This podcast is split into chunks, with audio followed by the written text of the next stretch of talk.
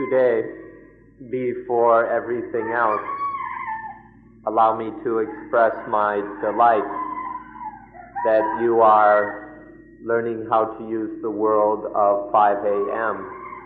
more than ever before, and that you are able to do some sunyata walking, walking in voidness without a walker. Now we will speak about anapanasati as we promised to do the other day. We'll be speaking about anapanasati or mindfulness with breathing in lines of one's aims, one's wishes,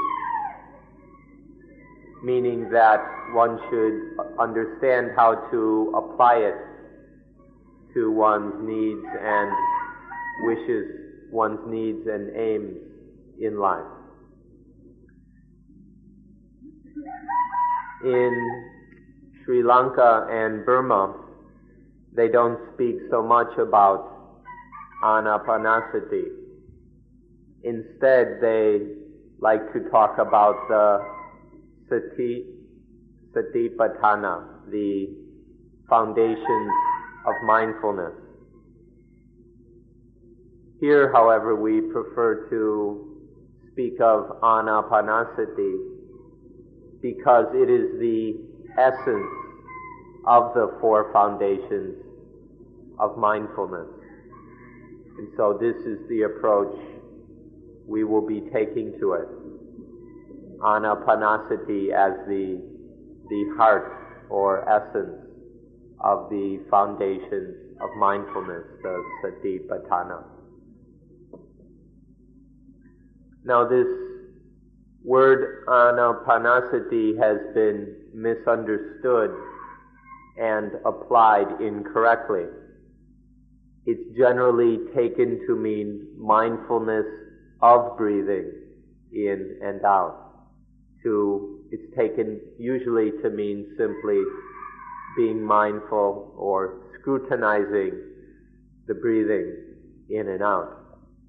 However, the proper meaning is to scrutinize something which is worthy of our investigation with every in-breath and out-breath.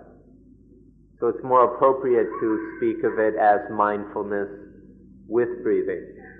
This is the correct understanding to scrutinize something worthwhile with every inhalation and exhalation.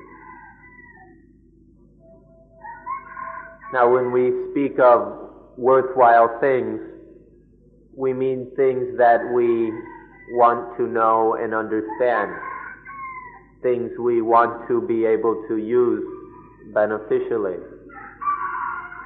and things that have some problem that we wish to solve. This is, these are the worthwhile things which will be scrutinized with every inhalation and exhalation.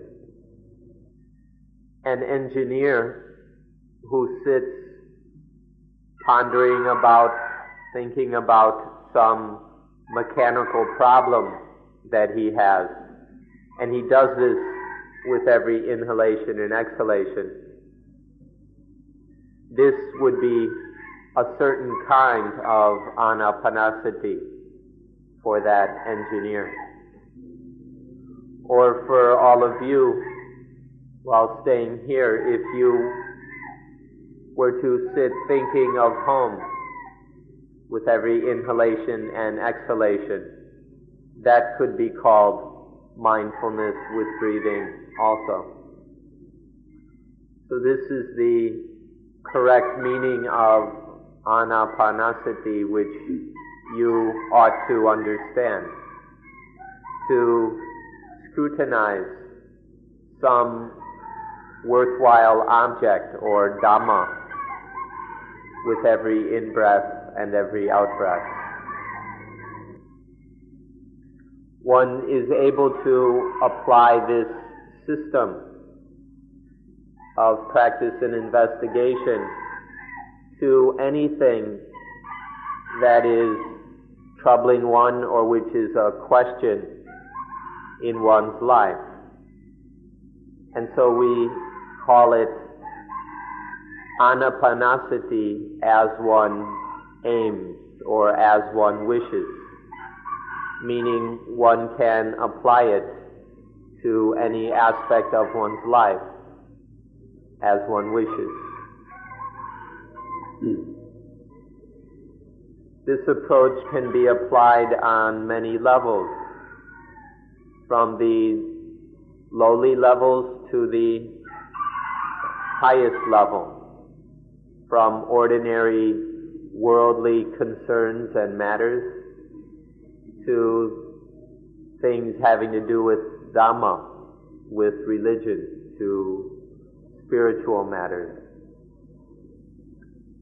Especially, we can use anapanasati to regulate, manage, or control lowly and harmful things. In particular, the flow of dependent origination, which we discussed the other day. If one has anapanasati, one can control that flow so it doesn't turn into dukkha. and the thing that we look, we wish for the most in our development is to work with enjoyment and be happy while we work. This is something everybody is looking for to be able to work, to enjoy one's work, and to find happiness in our work. This is something that will be quite possible and easy when one is well versed in anapanasati.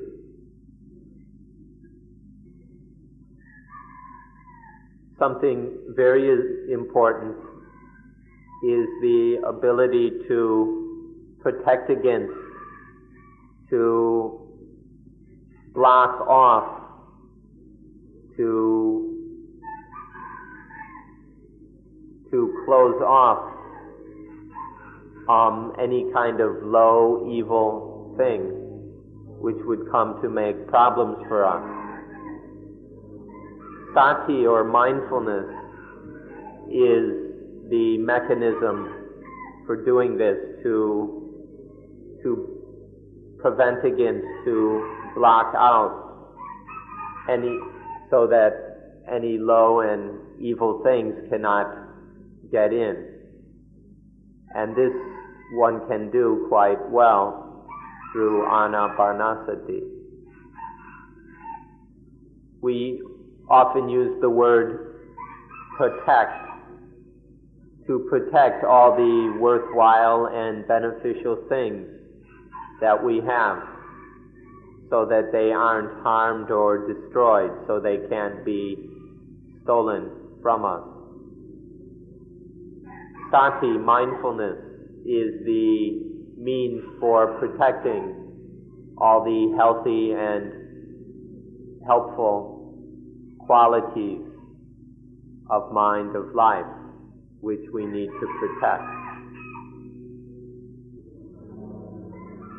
Another word we use is to struggle or to fight.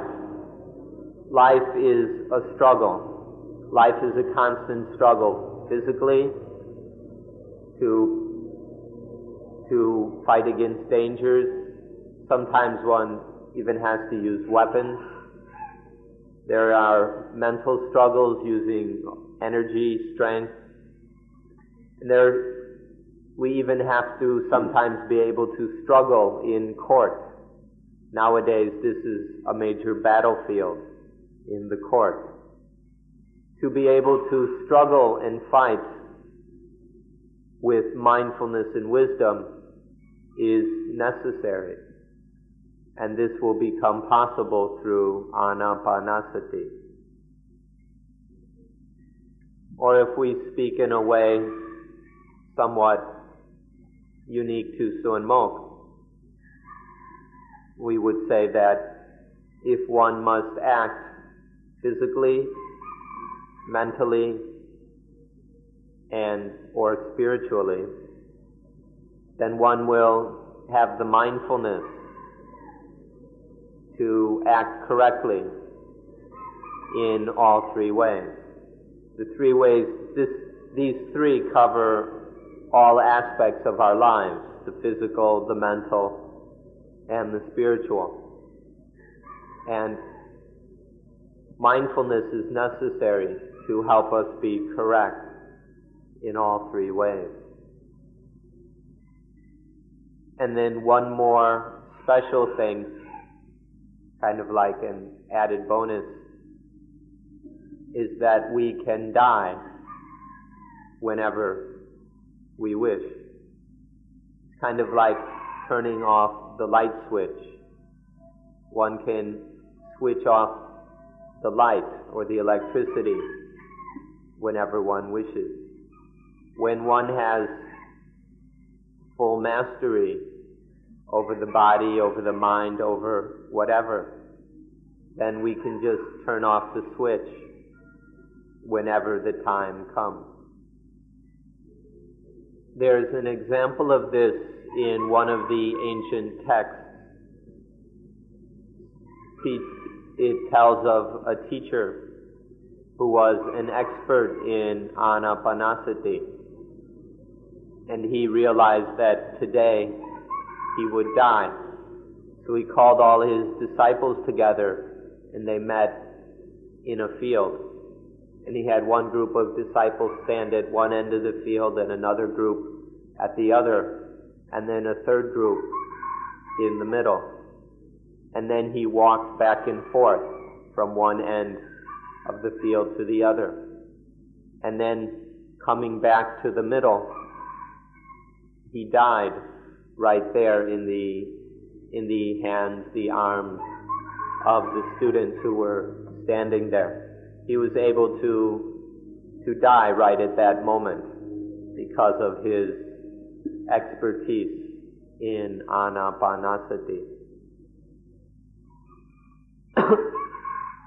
what this means is that one is able to to set the, the point of death in this breath or that breath.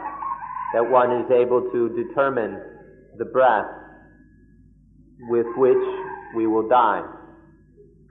Even if one is run over by a car, one still has the mindfulness to know that one is about to die. And one can set the breath in which one will die unless, as long as one doesn't die first. And so one, one, even if involved in some fatal accident, there's always a moment to be mindful, to know that this is it. This is the moment of death. This is the, this is where it stops. So, one can die just like turning off a light switch if one wishes. Now, if you don't believe us about this, then go and go and try it for yourself. That's the only way to know for sure. Okay, let's now look at the the meaning, the essential meaning in, in this kind of training or meditation.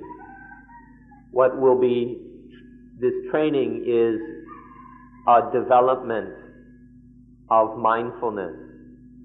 We develop the ordinary mindfulness that is natural to all of us.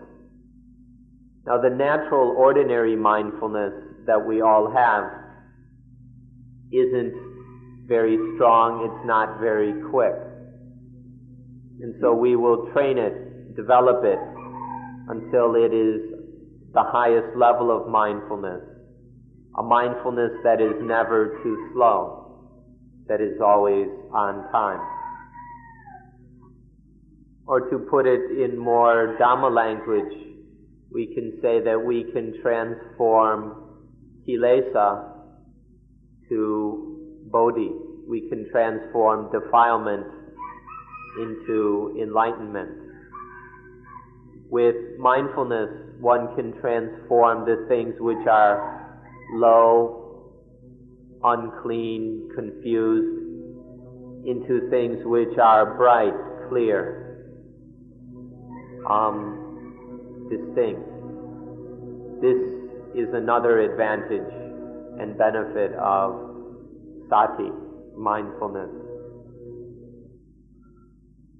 Put it another way, we will be able to sublimate the strength of the of the defilements and transform that into a strength, into energy, which is useful for enlightenment.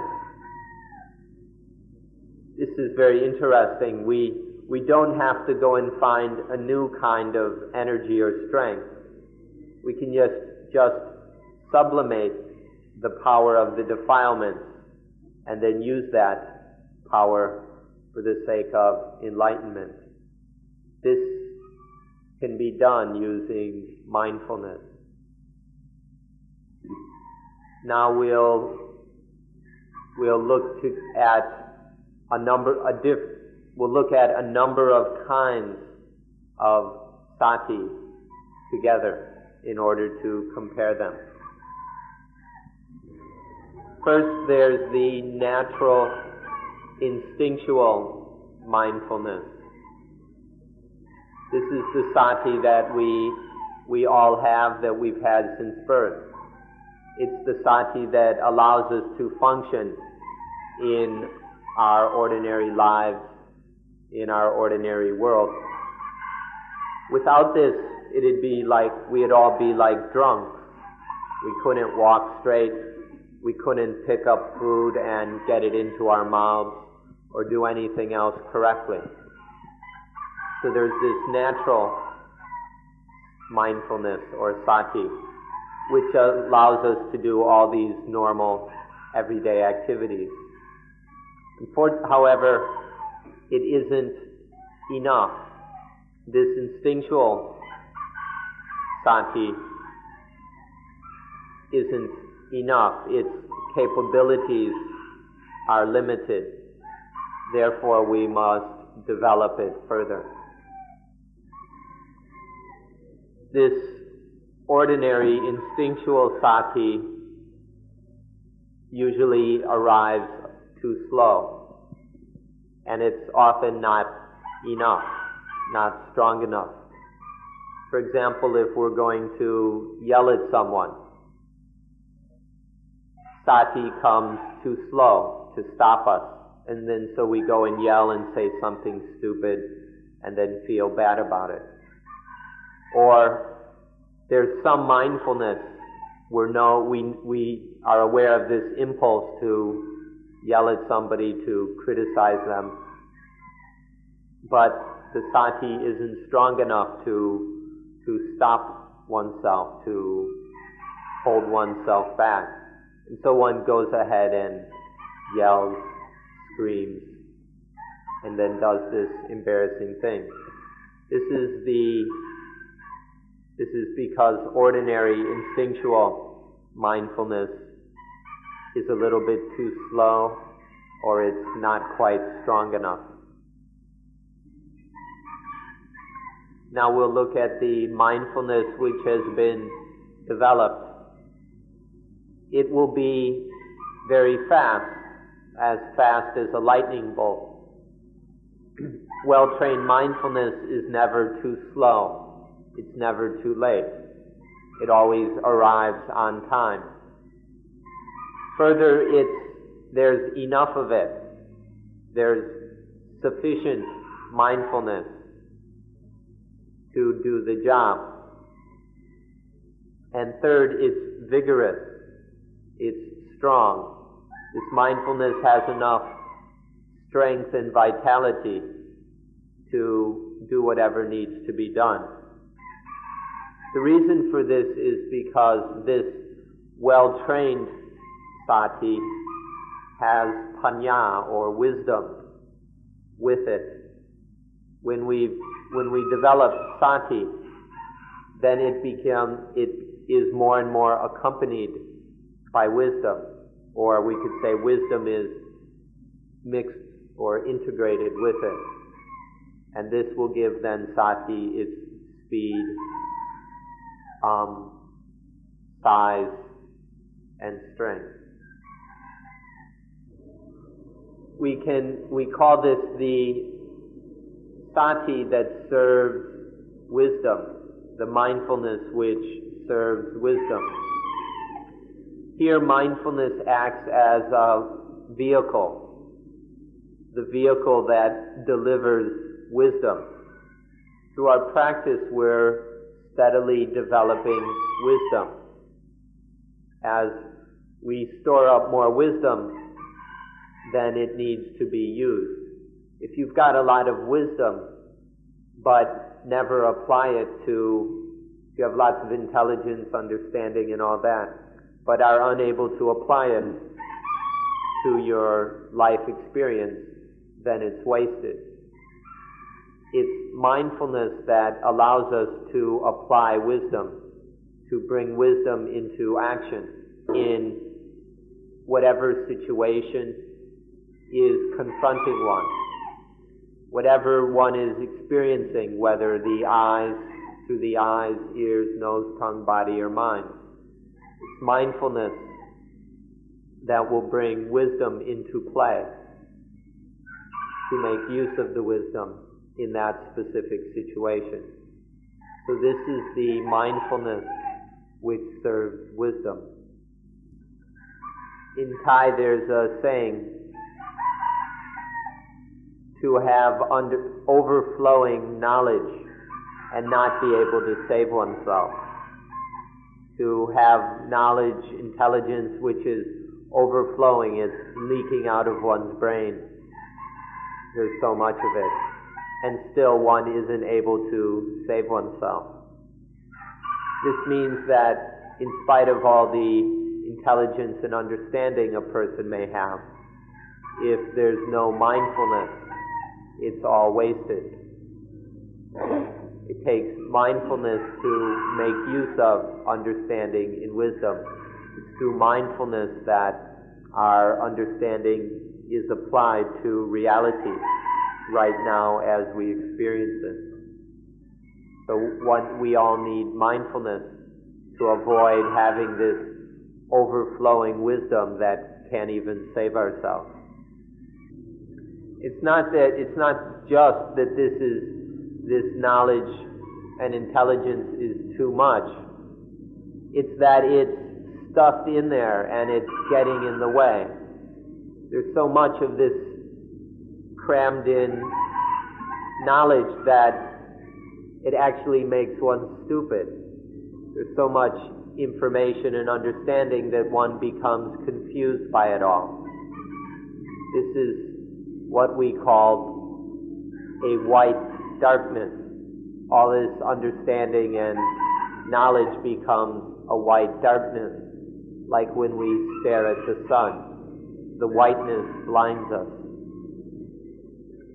The last kind of mindfulness we'd like to mention today is the mindfulness which serves samadhi, which serves concentration in the moment of finally cutting through the defilement.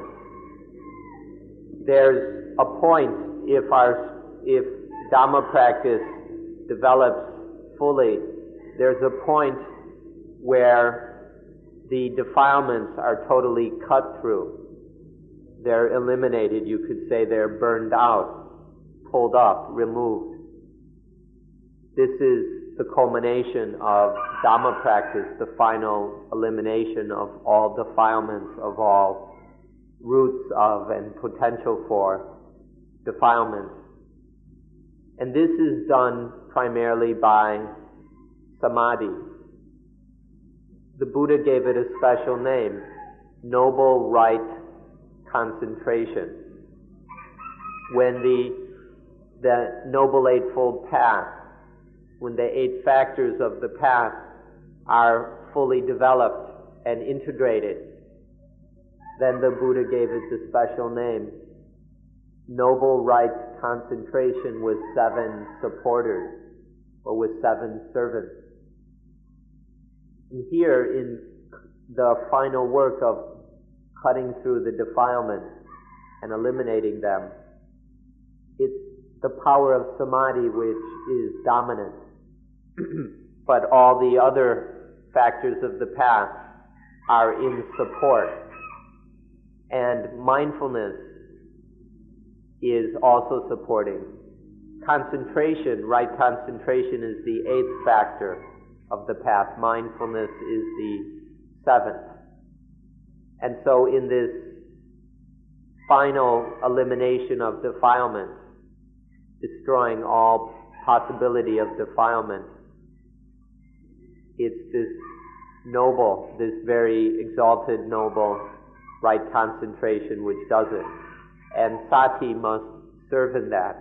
All the other factors, including sati, mindfulness, must back concentration up. This is a very refined and special thing. We won't have time enough to go into it in detail today, but we'd like to mention it so that you're aware of the highest use of mindfulness. Ultimately, mindfulness will support and serve samadhi in getting rid of, in disintegrating the defilement. Now we will look at the basis or foundation for training mindfulness. The foundation for, for training sati is to regulate the breathing. To regulate the breathing so that it is in a condition or in the shape that we require. This is the foundation for training mindfulness further. This is an ancient Indian word, the word pranayama, pranayama, which is to control or regulate the breathing. Breath regulation is pranayama. This is a kind of knowledge or science which has been studied and developed in India even before the religious system developed. This has been known for many thousands of years. How to regulate the breathing, to use it for the needs of human beings. So this basic regulation of the breathing, or pranayama, is the foundation for training mindfulness. Now, primitive human beings who were still living in the jungles and caves and running around naked knew how to use the breathing. This knowledge of pranayama goes very, back very far, even to the most primitive peoples. They were, they knew how to use the breathing to assist them in their life's activities. This has its basis in the fact that even animals are able to use their breathing to regulate their, their bodies, their minds. Even, even dogs, for example, know how to kind of sigh, to let out a, a long breath, which relaxes one. Or animals know how to pant. They use their breathing to cool themselves, other times to calm themselves. So On one level, this is rather instinctual. Even animals can use their breathing to maintain a healthy, balanced state. And then our ancient ancestors were able to apply this. They could use it in many different aspects of, of ordinary life to maintain the body's health and the mind's stability. It even was used superstitiously. For example, to blow on children, to kind of scare the spirits away so that the children would not be afraid. So in many different ways, our most primitive ancestors had the ability to use the breathing for benefits in their, their lives. You, you all do this yourselves. There are times when you just take a, a deep breath. You just, just take a quick, deep, long breath in order to calm the mind. There's something disturbing you. You just take one of these quick breaths, long breaths, and it calms one. You'll see even children doing this. Children do this. It doesn't take any training. Nobody has to teach us this. It's just a natural mechanism that all of us use sometimes to, to free our minds from things that are bothering it. So we can use the breathing in these ways to free it, free us from the things that are disturbing us. Now this natural use of the breathing is, is not very well developed.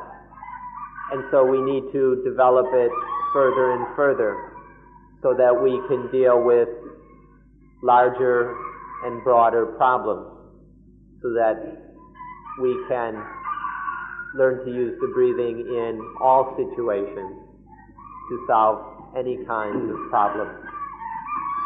So please study the natural facts of this. Please pay attention to it until you're quite certain that this can be done until you're quite certain that we can develop the breathing into something incredibly useful. It's important that you look at it this way if you are to have sufficient interest and appetite for practice. We will look at some ways in which regulating the breathing has benefits for us. The first benefit benefits are physical. We can use the breathing to make the body fresh, alive, so that it has, so that it's most efficient. The breathing can make our bodies alive and ready very efficient for whatever needs to be done. There's a story that there are stories we ought to know of, even if they're somewhat um, mythical or fictional. This is that the ability to breathe life into dead people people who are who are just about dead. They haven't died totally, but they're on the they've just about died, and another person is able to breathe life into them or to bring them back to life, to resuscitate life. This is this kind of thing is very common in ancient literature It's something worth our interest. The next benefits are mental, that one can use pranayama for the benefit of samadhi, for a well established, stable, focused mind. We can use the breathing we can regulate the breathing in a proper way which will gather the mind's energy together and collect it in samadhi. This utilizes the mind's strength and energy very well. So this is another benefit, a mental benefit of this regulation of the breathing. The third, third aspect is that this regulation of the breathing brings spiritual benefits. It leads to the development of true wisdom on the highest level. Once there is samadhi, samadhi leads to seeing things as they really are, and this develops wisdom. When the body is, is healthy and well, when the mind is healthy and at peace, then wisdom develops easily. And so pranayama, regu- breath regulation, ultimately leads to the development of wisdom if it's practiced correctly. People in the Stone Age were, in, were able to use the breathing in these wonderful ways. They could get a lot of benefit from breath regulation. But now people in the space age, the nuclear age, the computer age, are, have no clue how to use the breathing for physical, mental, and spiritual health. We ought to be a bit ashamed we ought to be rather embarrassed by the Stone Agers who were much, much more intelligent about using their breathing.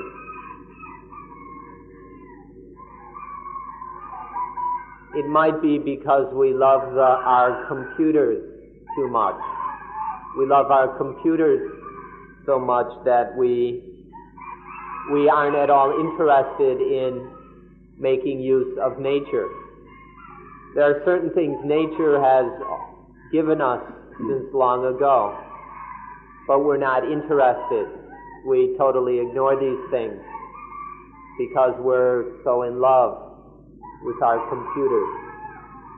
We ought to give some thought to what is really beneficial for us. Now we'll consider some necessary components for training mindfulness.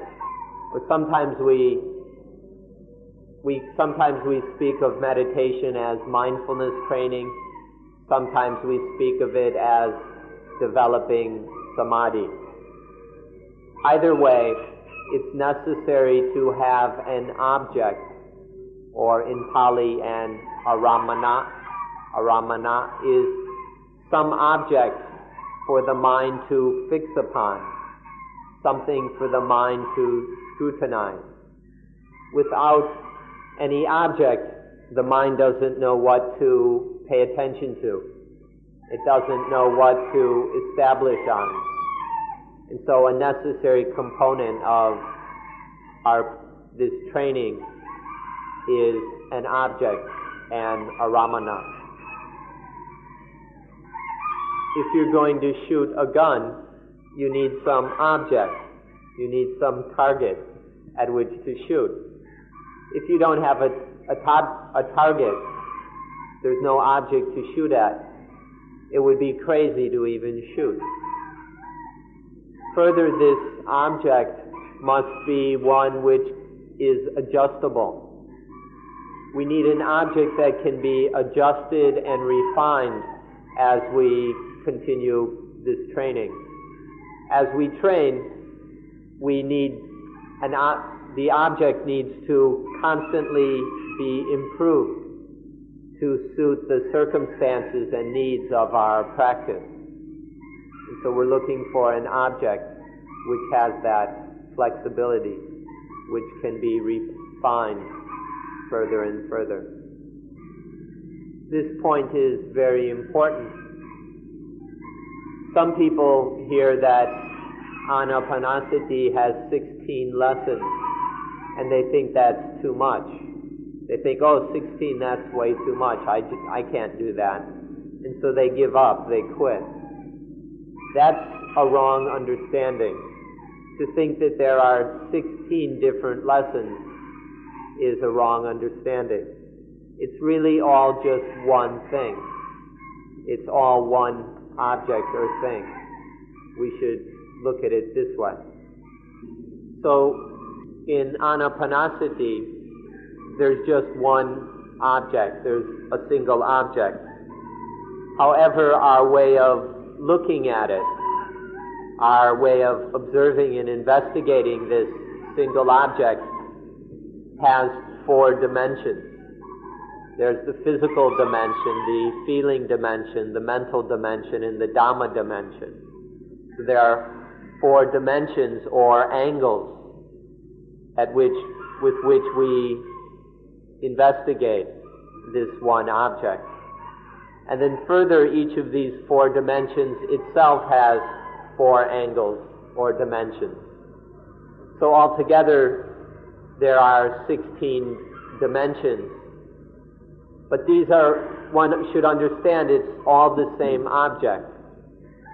But we are observing it, investigating it from 16 different angles or in 16 dimensions. But it's important to see that it's all just a single object.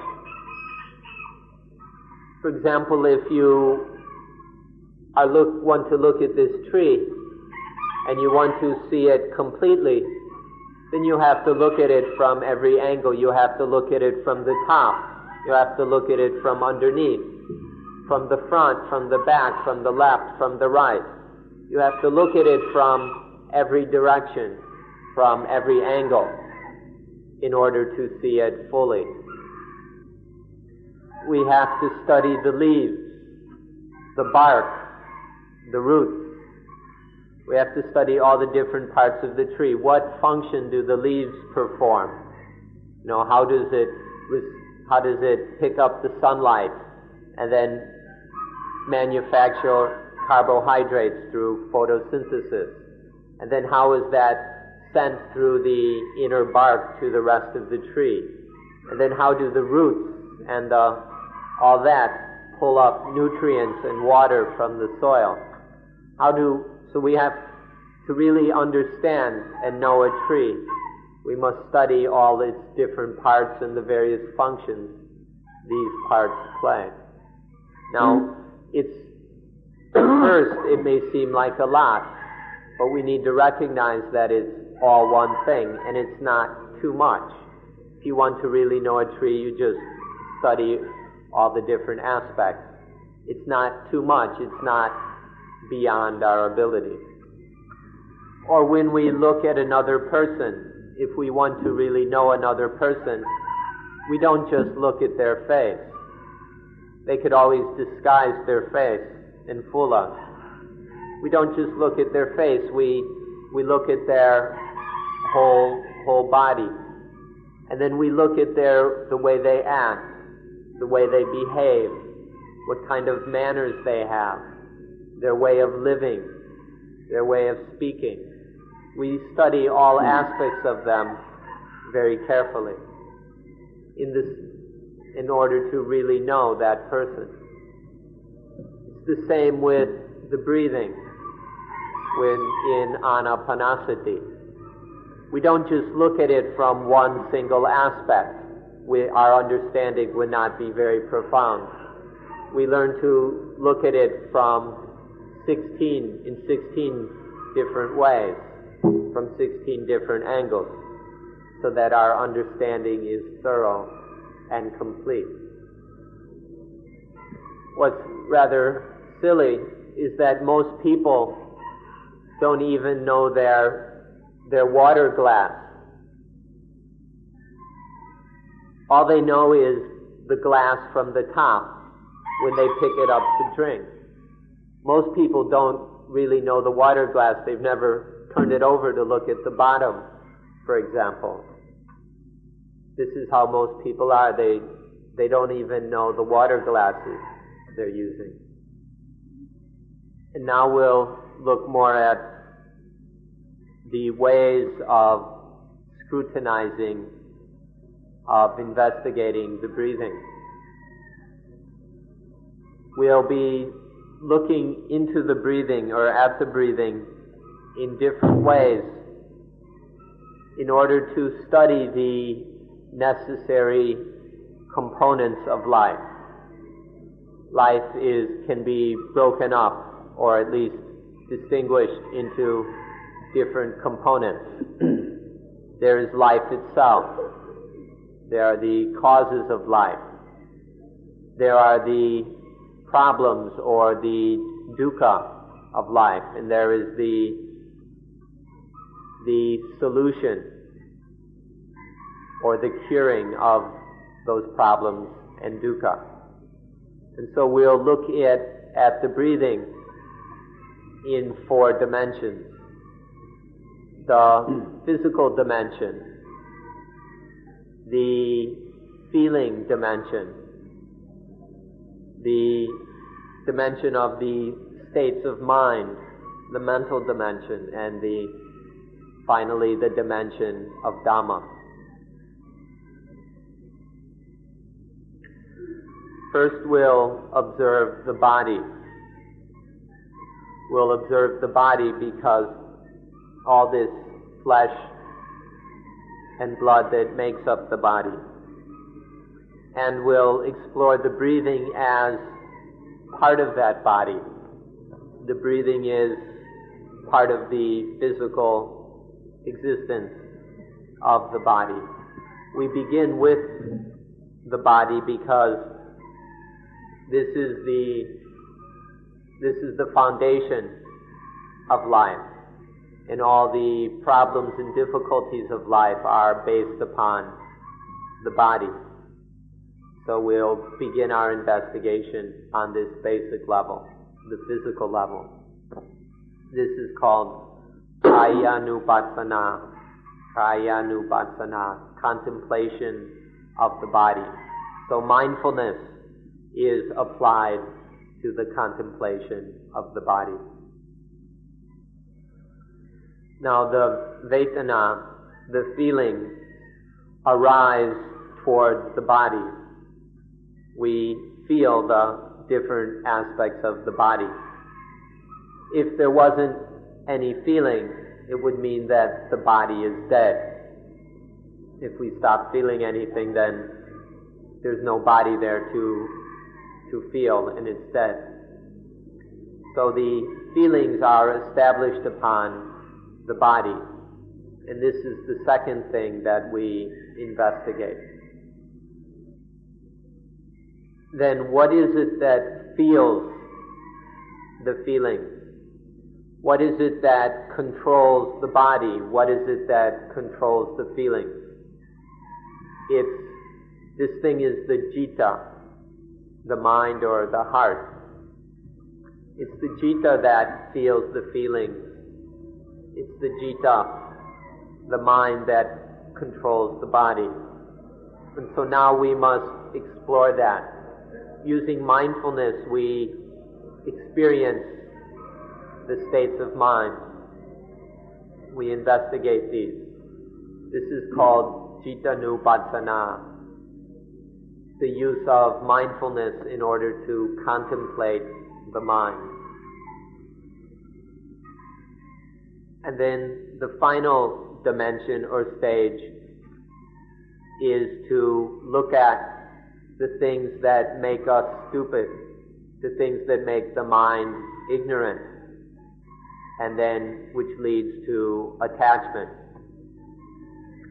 So then we look at everything because all things are the things that lead the mind into ignorance and into attachment. All things are the basis of dukkha due to ignorance and attachment.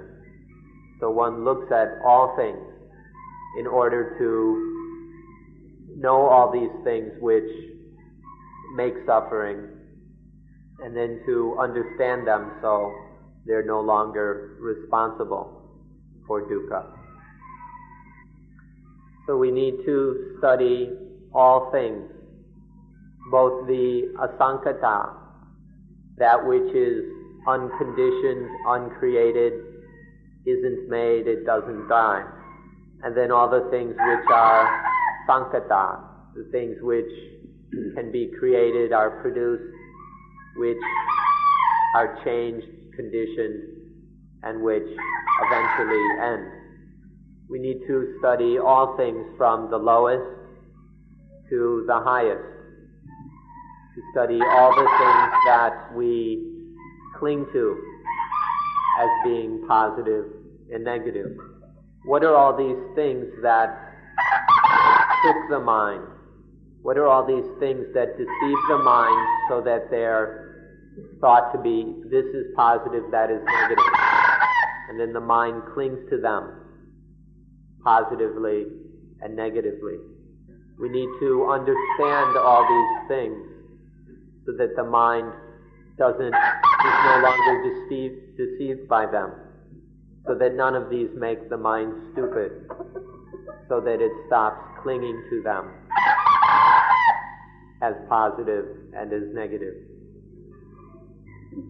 There are four dimensions to this single thing. It's just one thing, but there are these four dimensions. The body is the basis of it all. And then there are the feelings which are felt through the body and then the mind that feels those feelings. And then there are all the things which deceive the mind, which trick the mind into attaching to them is positive and negative.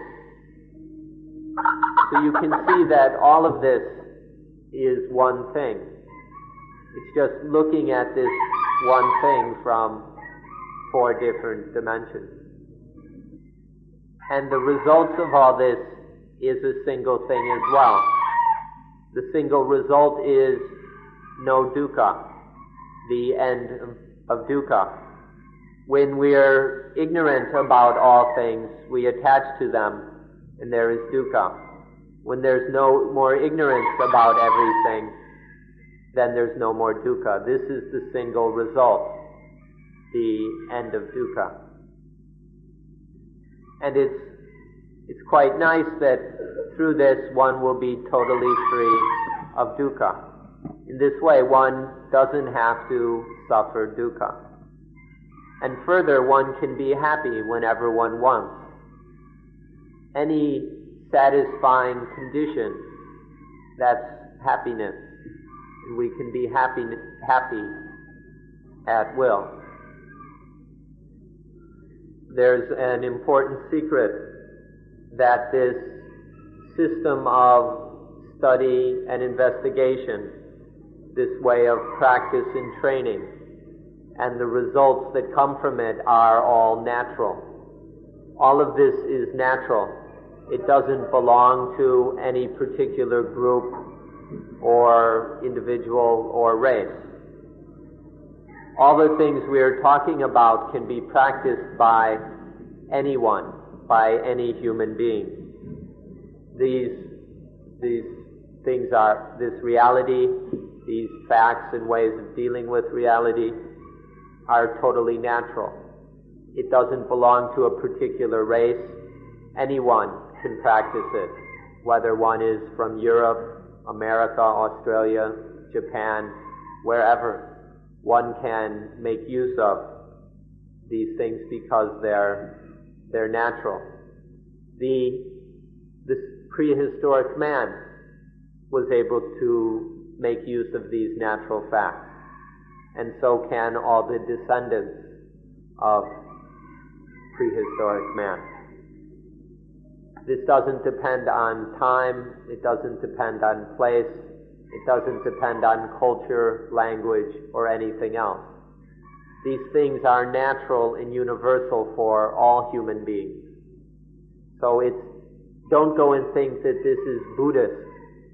that these things belong to Buddhists, that this is Buddhist meditation or something. It's not. It's totally natural. It belongs to all human beings, to all living things. However long the universe existed, this principle has existed. That wherever one, wherever one goes, whether into the heavens or the hells, if they exist, this principle applies everywhere. This principle is unlimited by time and space. So why even think about race or culture or religion? This is, this principle is absolutely universal. Applies everywhere, anytime, any place. Eh, in the time that remains, we'll speak about how to put these, how to practice according to these four dimensions, and we'll necessarily speak in brief. As for the body, the first dimension, you've already been taught how to work with this over at the meditation center. Your instructors have explained how to calm the breathing and calm the body. All we'd like to say at this time is that in this first dimension of the practice of anapanasati, one learns to fully integrate the two bodies, the flesh and blood body and the breathing body. When these two are integrated, then the body has tremendous vitality and ability. So this full integration of the breathing and the body is what we accomplish in the first aspect of practice. What this means is that the body is fully, is in full health and is, has, is very energetic. The, the Chinese speak of this as an inner energy. Sometimes they get carried away applying it for rather superstitious purposes. But if you're interested in an inner energy, then this can be developed in this stage of anapanasati, to have the body in full health, in full energy. Then we come to the Vedana, the feelings. And we understand that your instructors have explained how to scrutinize piti, the stimulating satisfaction kind of feeling, and sukha, the cool happiness sort of feeling. And then we need to be able to regulate the feelings or to control them so that they don't create any problems for the mind. The entire world, all the people in the world, including each of you, are enslaved to the feelings. The feelings are what makes us jump and run around and do all the other crazy things we do. Everything we do is because of the feelings. All of the world, all the things in the world have their value in the feelings. All the things that you value are be- simply because of the feelings to which we are enslaved because of this enslavement, it's necessary to learn how to control the feelings so that they're no longer our masters, so that instead we become masters of them. In Asia, and there's even, you can even quote the Buddha on this, people like to say that the world goes according to karma. The word, the world follows according to action. Karma means deeds or actions, and the whole world goes according to these actions. But actions or karma happen following the mind or according to the mind. If the world follows from karma, karma follows from the mind. It's the mind that is responsible for all actions. So that means the whole world goes according to the mind. The whole world follows from the mind. Obviously, then, we need to be able to control the mind. Otherwise, the world will end up in a mess. If the mind is a mess, then the world will be a mess. But if the mind is under control, then the world will be under control. This is the value, this is what we must train with in the third dimension of anapanasati. We can know all kinds of mind. We can ex- we can understand all kinds of mind, even the mind of the arahant, the enlightened being or the enlightened one. First of all, we can experience all the kind of minds or all the states of mind which happen for us. We can experience these directly, such as greedy mind and angry mind and depressed mind and so on. But we can also know the, we can know indirectly the mind which we aren't experiencing. The more deeply we know the, the defiled mind, the more we will understand the mind that is undefiled, which is the mind of the arahant, or we, the enlightened mind so we can understand all kinds of minds. When one has trained the mind fully, one can make it, one can delight the mind at will. One can make the mind joyful and, and happy at any time. One can focus and collect the mind. One can stabilize the mind at will. And one can free the mind, liberate it from whatever it's grabbing onto. So the results of training the mind are one can delight the mind at will. We can make the mind stop and gather itself in samadhi at any time. And one can let go, make the mind let go at any time. The last dimension we got involves everything. It's an investigation of all things that we can know and experience. Within the limits of the knowable, we investigated all. Because all of these things are the basis for ignorance. We become, we're ignorant about all these things and for that reason we attach to them. Because of our ignorance, we take them to be positive, we take them to be negative. This leads to liking and disliking, which leads to attachment, ego, and selfishness. So we need to investigate all these things, all these things about which we are ignorant, until we understand them correctly. Ignorance is to misunderstand, to not understand, to or to understand incorrectly. So now we will study them until understanding them properly, until we see that all things are the basis for attachment, until we stop attaching to them. To see that that the good is just a basis for attachment, which gets us into trouble. And evil is another basis for attachment, which gets us into lots of trouble. Seeing all things in this way, then we will stop attaching to them.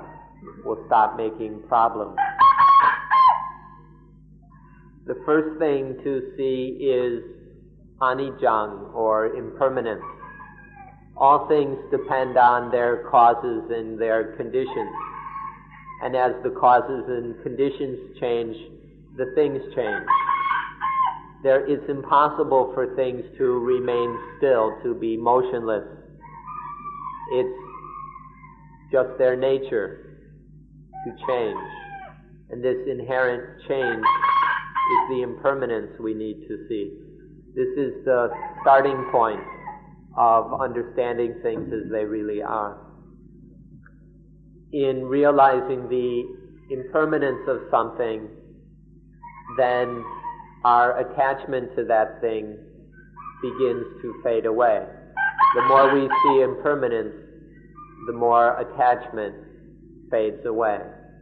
This fading away of attachment is called viraga. Viraga. So uh, we need to observe and study this fading away of attachment. When attachment dissolves and fades away, when it keeps fading, it eventually ends. When attachment ends, all dukkha ends, all the defilements end, all our problems end. This is called nirodha, the quenching, the quenching of all fires, of all dukkha.